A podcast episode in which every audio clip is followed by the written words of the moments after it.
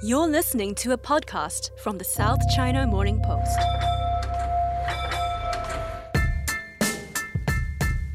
You don't have to look very far on social media in the West to learn about the differences between Gen Z and millennials. Whether it's the fashion, how they use technology, how they learn, their attitudes in the workplace, or simply the many ways Gen Z and millennials drag each other on Instagram and TikTok. They're worried about their Harry Potter house, but they live in a one bedroom apartment. Y'all worried about the wrong houses. I don't think they're that aesthetic. I just think I'm Gen Z and I know how to use Instagram. Gen Z will be like, something traumatic happened to me yesterday, and it's like they were stuck in traffic. Zoomers declaring war on skinny jeans is one thing, but I still haven't recovered from when they discovered yoga pants and called them flared leggings. But right now in China, both of these generations have something very much in common, and it's overwhelming any differences they might have. It's really hard to get a job. Tens of millions of people in their 20s can't find work. And that's on top of people in their 30s dealing with being considered too old to get hired. And what does Xi Jinping have to say about this? China's 70 year old president very publicly had two words of advice for unemployed Gen Z and millennials.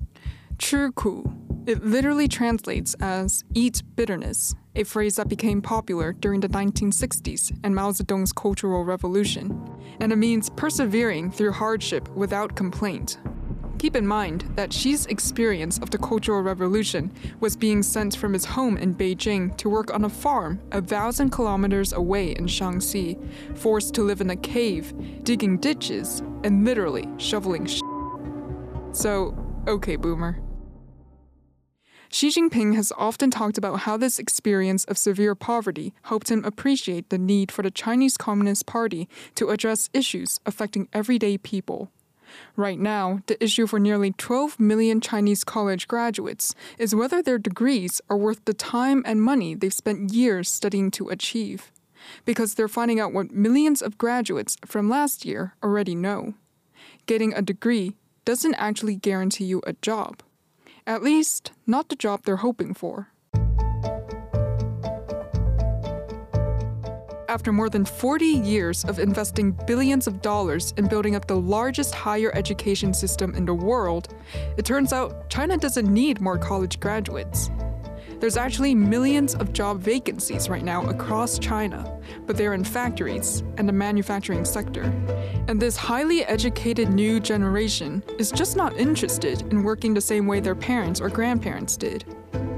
This is China's Demographic Revolution. I'm Jasmine Se, and this is episode 3 Millennials, Generation Z, and Higher Education.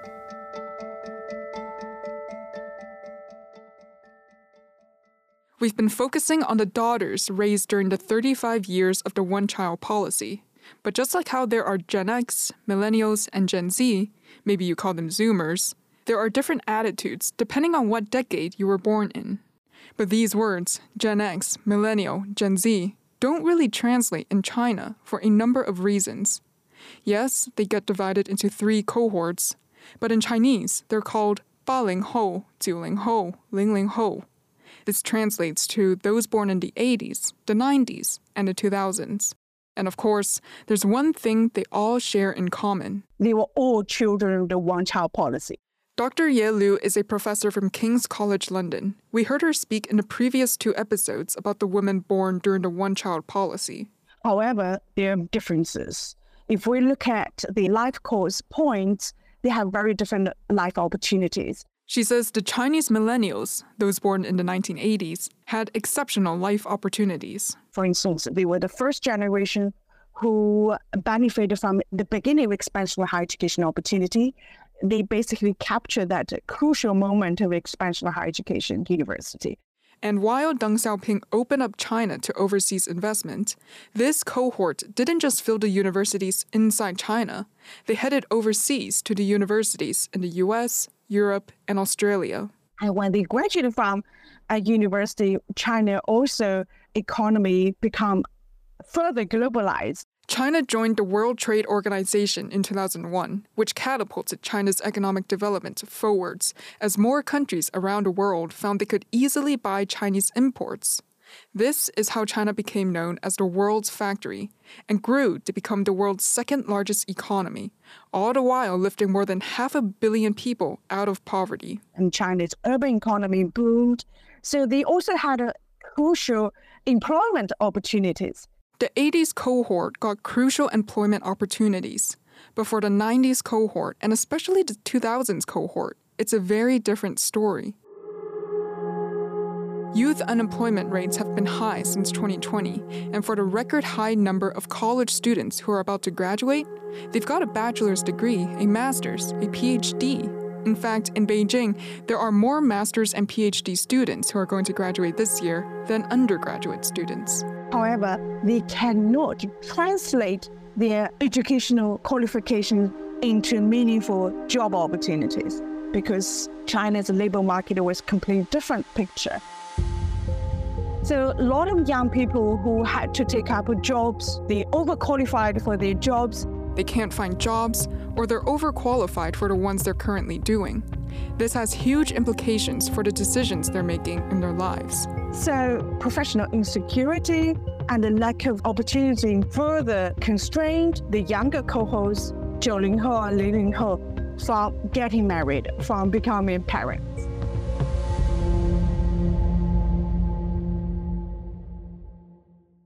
I have been covering the job market for two years, and the youth unemployment rate has been gradually increasing since the end of 2020.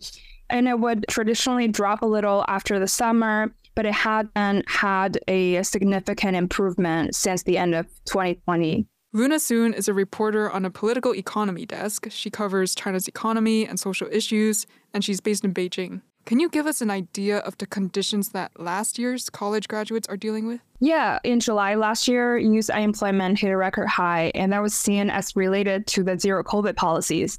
But the job market hasn't returned in the 12 months since. In February, I was talking to both job seekers and companies, and they were extremely worried. A lot of people in white collar jobs like finance and marketing, all of them are concerned about losing their jobs. I also spoke with gaming companies, recruitment agencies, they're hiring far fewer candidates in the past year. In some cases, they're seeing hundreds of applicants for one or two positions being advertised.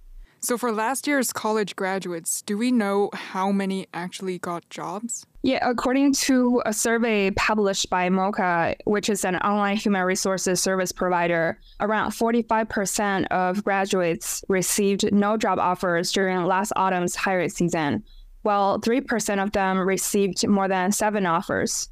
And this year in May, the jobless rate for the 16 to 24 age group hit a record high of 20.8%. What's also happening this year is a record high of nearly 12 million college graduates who are going to try to enter the workforce, which is expected to push the youth unemployment rate up even higher. But to clarify, conditions apply to China's employment statistics because the government counts anyone who has worked at least one hour a week as employed. Some universities have reportedly been trying to boost employment rates by pressuring their students to get jobs before they graduate. Many of these students are now flexibly employed, meaning they're working part time, temporary, seasonal, or freelance jobs. And as long as they're working at least one hour a week, they're not part of the 20.8% unemployment figure. I talked to Lu Feng, a professor with uh, Beijing University recently. He said the problems won't just disappear in the short term, and it will remain unsolvable for a while. So, when he says this is for the short term, how long does that actually mean? So Lu Feng believes that it would take at least two years or three years for the youth unemployment rate to drop to a balanced state, as the high number of college graduates only adds to the employment pressure already due to the lackluster economic recovery. China is currently in this economic recovery stage after the Beijing central government ended its three years of border closures and harsh zero COVID policies late last year. You earlier mentioned that this high youth unemployment rate could be seen as related to the zero COVID policies. Could you tell us a bit more about that? How have three years of those policies affected the job prospects for these younger people? China's post reopening economic rebound haven't really been satisfying. And a lot of analysts are saying that the recovery has lost its momentum. And that has resulted in a lack of confidence in labor demand, especially among uh, small and medium sized enterprises in the private sector. And businesses usually prefer to increase employee overtime rather than adding new positions. So you said that these companies they would rather have their employees work overtime than hiring new people. That sounds like a real obstacle for these fresh graduates who have basically no work experience. Yes, because the job market is already full of people who stayed unemployed or in transitional jobs during the pandemic would re-enter the job market, which would further intensify the competition, and that would make the situation very difficult for fresh graduates who have little to no experience. They don't want fresh graduates because there are already uh, experienced candidates in the market. And analysts are saying that this is fundamentally a confidence problem companies are reluctant to hire because of the soft consumer demand, while consumers are reluctant to spend because of the weak labor market. Confidence about the present and the future is shaky. But there's also some baggage from the past weighing on the prospects for the class of 2023. Here's what Guo Sheng, the CEO of China's largest online recruiting platform, Zhaopin, had to say when quoted in a piece we reported about the current hiring crisis. Science majors are okay, men are okay, and those from well known universities are okay. According to Guo, what's not okay are women who graduated from lesser known universities with non STEM degrees, such as humanities, business, education, arts. So, more than half a century since Mao Zedong said, Women hold up half the sky, young women in China are still a long way from being treated equally. How has the government responded to this hiring crisis? Have they implemented any practical solutions, or are they just saying to eat bitter? The government has rolled out measures to help recent graduates to get employed and that includes adding new positions in state owned companies and hosting job fairs to connect employers and fresh graduates. But analysts are calling for more measures to ease the pressure in the job market. Uh, for example, one of the key measures analysts suggested is to raise the confidence level in the private sector by addressing their concerns because the private sector accounts for more than 80% of urban workforce. And the government should further minimize policy impact to ensure government supervision is transparent. Uh, because the regulatory crackdown in the private tutoring, real estate, and internet sectors has severely affected the employment situation of young people. How did those crackdowns affect the employment situation of young people? Those are the companies that used to take in a lot of fresh graduates and young workers. It's worth a moment here to recap exactly what Luna was talking about there when she mentioned crackdowns, because they had a huge effect on the kinds of jobs new graduates like to go for. The two biggest crackdowns have been on the tech industry and on the after school tutoring industry. The tech crackdown started with gaming, restrictions on how many hours a week kids were allowed to play computer games, what types of games they were playing. Then that escalated into new rules on data privacy, algorithms, and IPOs. As a result, China's massive video gaming industry, valued at over 40 billion US dollars, suffered its first drop in revenue after 20 years of non-stop growth in sales. And video game development in the world's largest gaming market basically stopped. Companies stopped hiring, and fairly soon after that, thousands of mostly young people lost their jobs. And then came the crackdown on the after school tutoring industry. In mainland China, you have to sit the Gaokao exams to get into college. It's what Americans would call the SAT and ACT. And because there's so much competition to get into the top universities, a multi billion dollar industry in after school tutoring was created. The industry grew so big that some of the biggest Chinese tutoring companies were listed on Wall Street. But in 2021, new regulations came in that banned any foreign investments in these companies, banned foreigners outside of China from teaching, banned all tutoring on weekends and holidays, and demanded all private for profit companies that offer tutoring on the school curriculum to become non profit. It shut down companies overnight and destroyed an entire industry in under a month, and an estimated 3 million people lost their jobs. And no surprise, women and young people were the biggest losers. So now, this generation, who has driven so much of China's economy with their spending and their appetite for high tech, high quality products, find themselves being very picky with how they spend their money. And that has massive implications for the Chinese economy.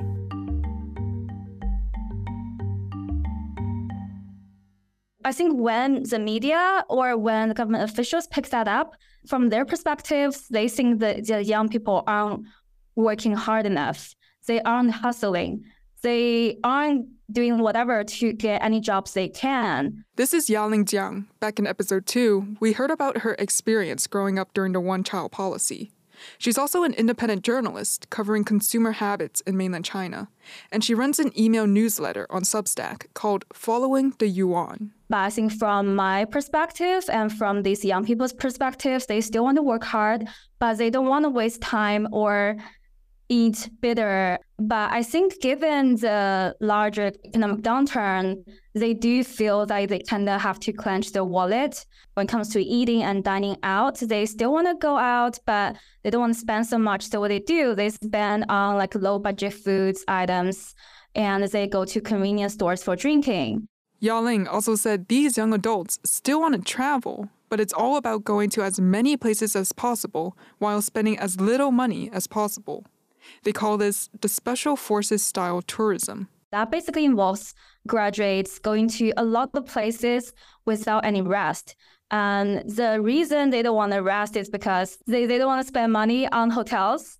They would rather spend money on travel. And for example, if I have, if I just have a two day holiday and I go to maybe a tourism city, for example, Zibo, in Shandong province, I can go there and as a group. So that's cheaper for tourism spending. And also I come back, maybe I come back on the same day if I'm closer and we don't have to spend any money on hotel. There's even been reports of college students spending the night at a Chinese hot pot chain, Haidi Lao, which is open 24 7 those are the just two small trends I've seen that reflect people's mindset that they still want to have fun, but at the same time they don't want to overspend because they still haven't got their job and like life plans sorted.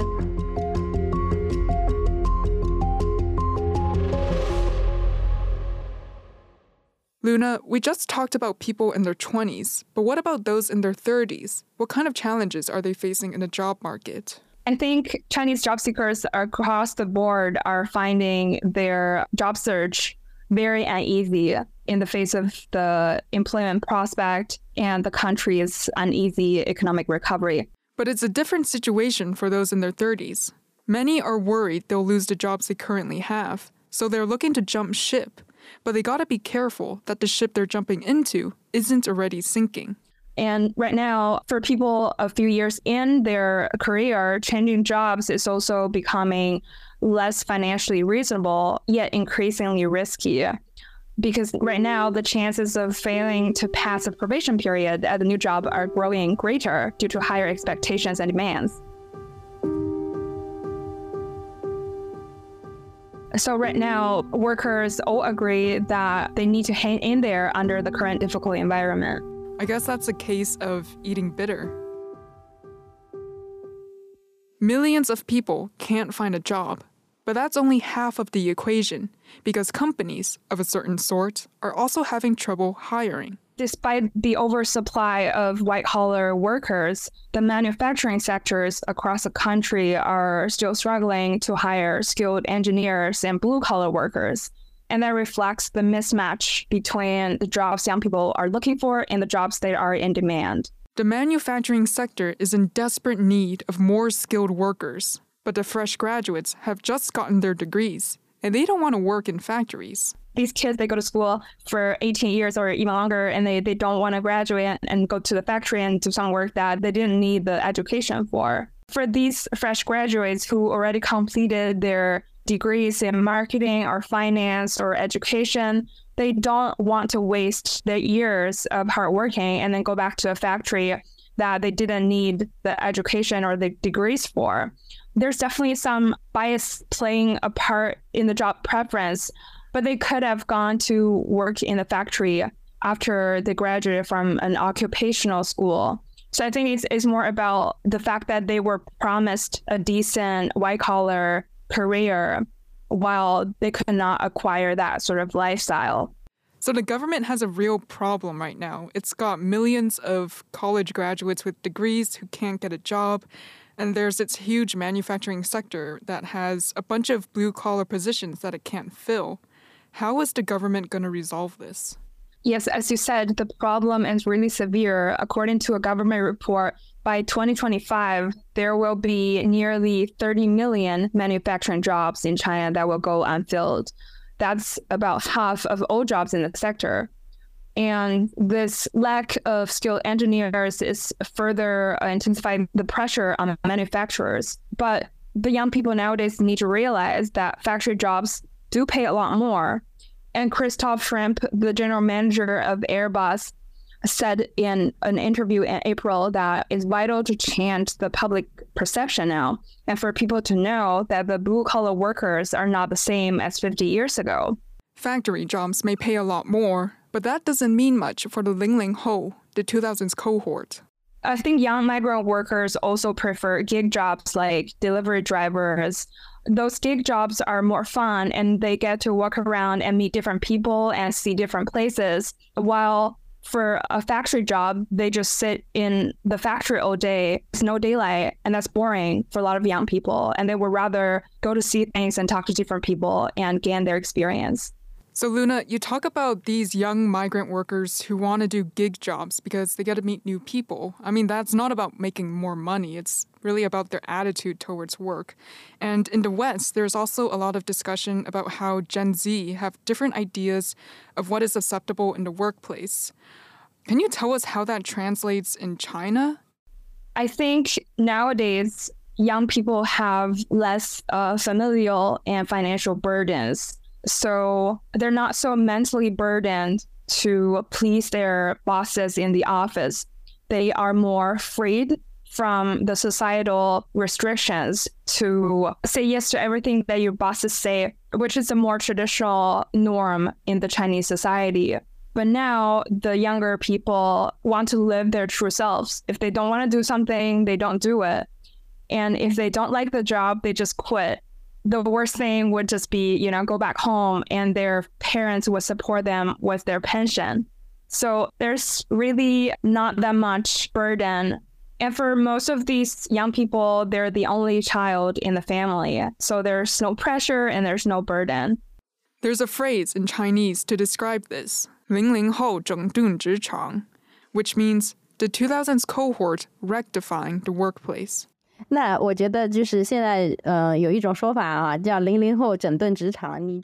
colleague Mandy Zuo spoke with a woman in Shanghai named Xiao Zhang. She's 23 years old and part of the 2000s cohort, and she had some thoughts about rectifying the workplace. 对我，我觉得确实应该整治一下职场，因为我觉得 I do think that the workplace should be rectified because I think that bosses are clearly exploiting the employees in some jobs. They expect you to do a lot of work, and even if you're off duty, you still have to obey the arrangements and complete the task. Or you have to work overtime and continue to produce value for the company. But the bosses don't consider the feelings of the employees. If I work for you, I can produce my own value. But you should give me a higher salary and overtime pay if you want me to work harder for you. If you can't do that and both sides are equal, then you have no right to demand that I listen to you because I think both sides are equal and independent. The boss always thinks that the employee should listen to him unconditionally, but I think that the boss should grow up and understand that if he continues to behave like this, he will lose his employees. We are not here to serve him, we are just using our own value to create some profits. The boss should consider this, and that's probably why many in the 2000s cohort are quitting their jobs. I think it's not our problem, it's the boss's problem. They still believe that employees should serve their boss unconditionally, but in fact, we all have the same goals and nobody is serving anyone. The workers have nothing to lose but their jobs? It's not exactly the Communist Manifesto, but it gives you an idea of how they're exercising the only power they've got their labor. Xiao Zhang had quit her job after the company didn't follow through with a promise they had made initially. She now works at another company, but it doesn't pay as much, so she needs to find an additional part time job to pay her rent. She said it's not easy to find a job right now, but she's not going to work for a company that doesn't align with her values. This is how she sums up her generation's attitudes and how they're very different from what's come before. I believe everyone is free. First of all, I think the 2000s cohort may have the idea that we are independent individuals who are free to choose what we want to do. We have the freedom to do anything we want, and we have this confidence and freedom. It's not like in the traditional society where people would do things according to the norms. We are more self centered and we pursue what we like. If there's anything we don't want to do, it doesn't matter how good it is, we won't do it. So our confidence may come from not valuing authority too much. Our thinking is more equal. It's not like in the past where there were class differences and the boss was the boss and the elders were the elders. Our generation values equality more, and we are all equal. So we have the right to choose to leave or not to leave. I think that's how it is.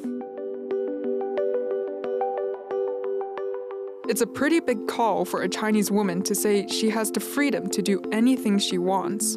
But maybe this is a sign, a symptom even, of how the attitudes of China's Gen Zs have changed as the conditions around them have changed. They're not working just for the money, they're not putting up with bad bosses. If they don't like something, they'll just quit. They like to have fun, and if that means clenching their wallets a bit, so be it. But the system they live in hasn't changed. Society is still pressuring them to get a good job, buy a house, get married, start a family. Meanwhile, unmarried women can't get their eggs frozen. And in many provinces across China, single mothers can't get a birth certificate for their children, meaning they don't legally exist and can't go to school or get health care. When people's attitudes and the system clash, something's gotta give. And for some, they're choosing to opt out of the system altogether. Luna, can I ask you about lying flat and letting it rot? Are people talking about that? I think people stopped talking about it in particular when it has become the norm. What do you mean the norm? Is it like everyone's lying flat or letting it rot? I think that's a general atmosphere shared by a lot of the workers nowadays among my friends working in different sectors, I think that's a general feeling, the general uh, vibe that's overshadowing our work life. That's what we're going to learn more about in our next episode.